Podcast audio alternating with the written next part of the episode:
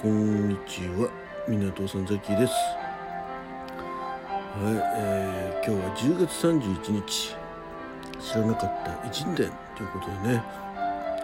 本日生まれのこの方を紹介したいと思います。って言ってもね選べてないんですよ。はいえー、っとね。じゃあこの方いきましょうか。はい、えー、ジョージ・ロビンソン、え、1903年10月31日まで1983年8月5日まで、えー、にお亡くなりになりました、イギリスの経済学者、えー、当時としては唯一女性のノーベル経済学候補として何度も名前をつなを挙げられたが受賞することなく逝去したということでね。ケインズサーカスの一員だったってなんだろうケインズサーカスって。ケインズサーカスはあるいはケンブリッジサーカス。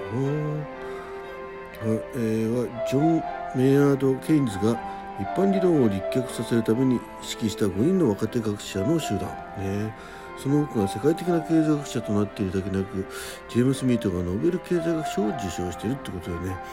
構成メンバーがリチャード・カーンピエロ・スラッファピエロ・スラッファジェームス・ミードオースティン・ロビンソンね。ジョン・ロビンソンというね。はいえー、生涯ね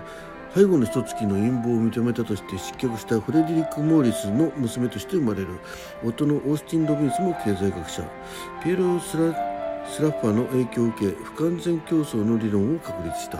また1931年に結成された。最ケインズサーカスではその中心メンバーとして活躍。その後マルクス経済の研究の対象として余剰価値のアプローチから1933年にジョン・メイナードメイナード・ケインズに先立って有効自由の原理を発見したミハウ・カレツキの影響を強く受けると。この余剰価値って何でしょうね。余剰価値とはマルクス経済学における基本概念で生活に必要な労働を超えた余剰労働が対象化された価値がある。余剰労働が対象化された価値がある。資本の一般的な定式である、えー、価格 G マイナス商品 W マイナス貨幣 G 括弧 G プラスデルタ G 括弧閉じにおけるデルタ G を指す、うん、要は、えー余剰に稼ぐと生活費よりもお金が余るよということを言ってるんだねきっとね。ね。いいじゃないですか。はい。えー、ケンズの一般理論発表後はケンズ理論の動学化を研究しアメリカのポール・サミュエルソンロバート・ソーラポーラ・サミュエルソン、ね、で一回切れてロバート・ソローだと論争を繰り広げた。またカレツキをはじめとするマルクス経済学のケインズ理論解釈に評価を与えた一方でアメリカで主流となった ISLM 分析や新古典派理論に対する、えー、激しい批判者ともなった。ISLM 分析って何でしょうね、えー、ISLM 分析または ISLM モデルとは国民所得と、え、利子率を用いてえー、財市場と貨幣市場の同時均衡を分析することである。また短期間における経済膠着性を仮定している。この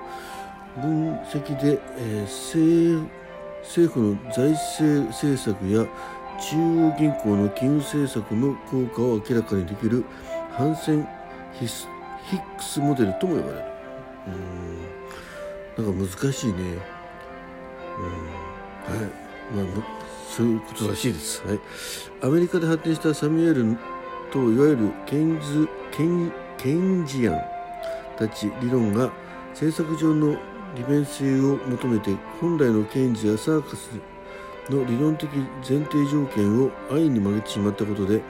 かえって現実世界における理論的妥当性を失ってしまったと激しく批判し彼らを俗流ケインゼケインジアン。と呼んだ。晩年は毛沢東主義に傾倒し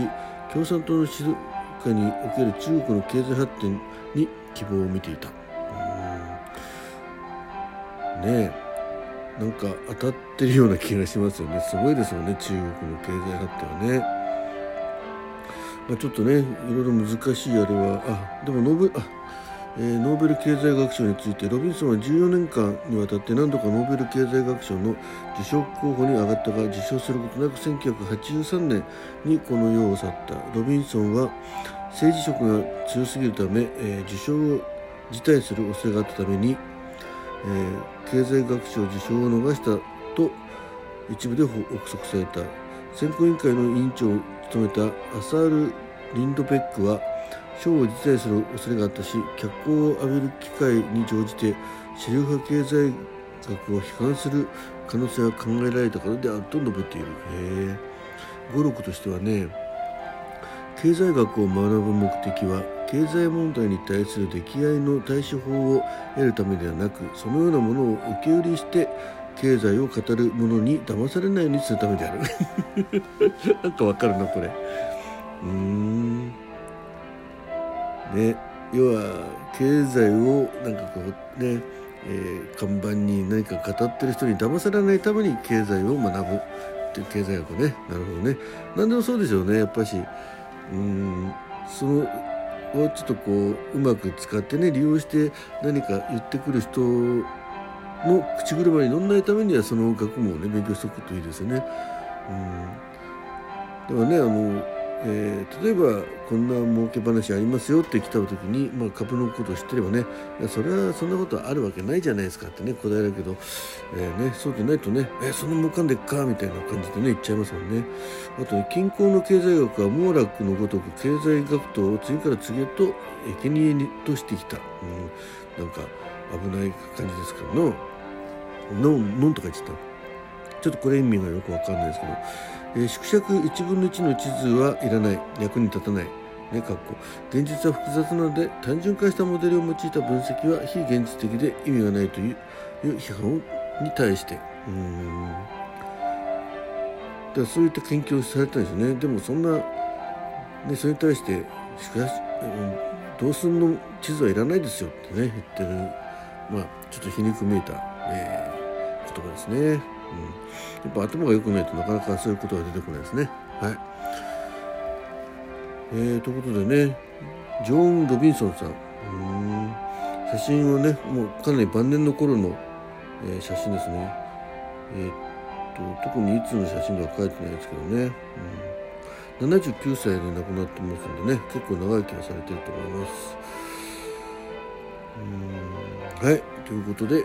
今日ご紹介させていただきましたのはイギリスの経済学者、ねえー、当時としては唯一女性のノーベル経済学候補経済学賞候補として何度も名前が挙げられたジョン・ロビンソンさんを紹介してまいりました。なんかねこう最後の方のねえー、毛沢東主義に傾倒し、ね、共産党の指導下における中国の経済発展に希望を見ていたということでね今非常にねこの間のうんテレビ番組の方でもねその自由主義とか資本主義のねがこう限界に来てるんじゃないかみたいなね、えー、そういった、あのー、お話も最近出始めてますんでどうなんでしょうかねこの、え、マルクス、え社会主義、ね、理論またねそういったものえー、そういった中で、まあ、ソ連みたいなね今ロシアがね、こうやっぱし一人の指導者がね権力を集中してくるっていう、ね、そういったところの怖さがあるんでなかなか難しいですけどね経済が発展すればいいっていうだけじゃなくてやっぱしそれに伴うね国民をちゃんと守る制度とか、えー、ねえある一個人に権力が集中するっていうようなことはやっぱしおかしいなと思いますんでね。はい、えー、ちょっとお話しされましたけどはい、えー、ということで本日の、えー話はこの辺で終わらせていただきたいと思います。えー、明日もね、どんな方が出てまいりますか、まあ明日の収録ができるかどうかも含めてですね、はい、えー、また湊さんと一緒に学んでいきたいと思います。知らなかった偉人伝ということでお送りいたしましたのは、湊さん関でした。最後までお聴きいただきましてありがとうございました。どうも。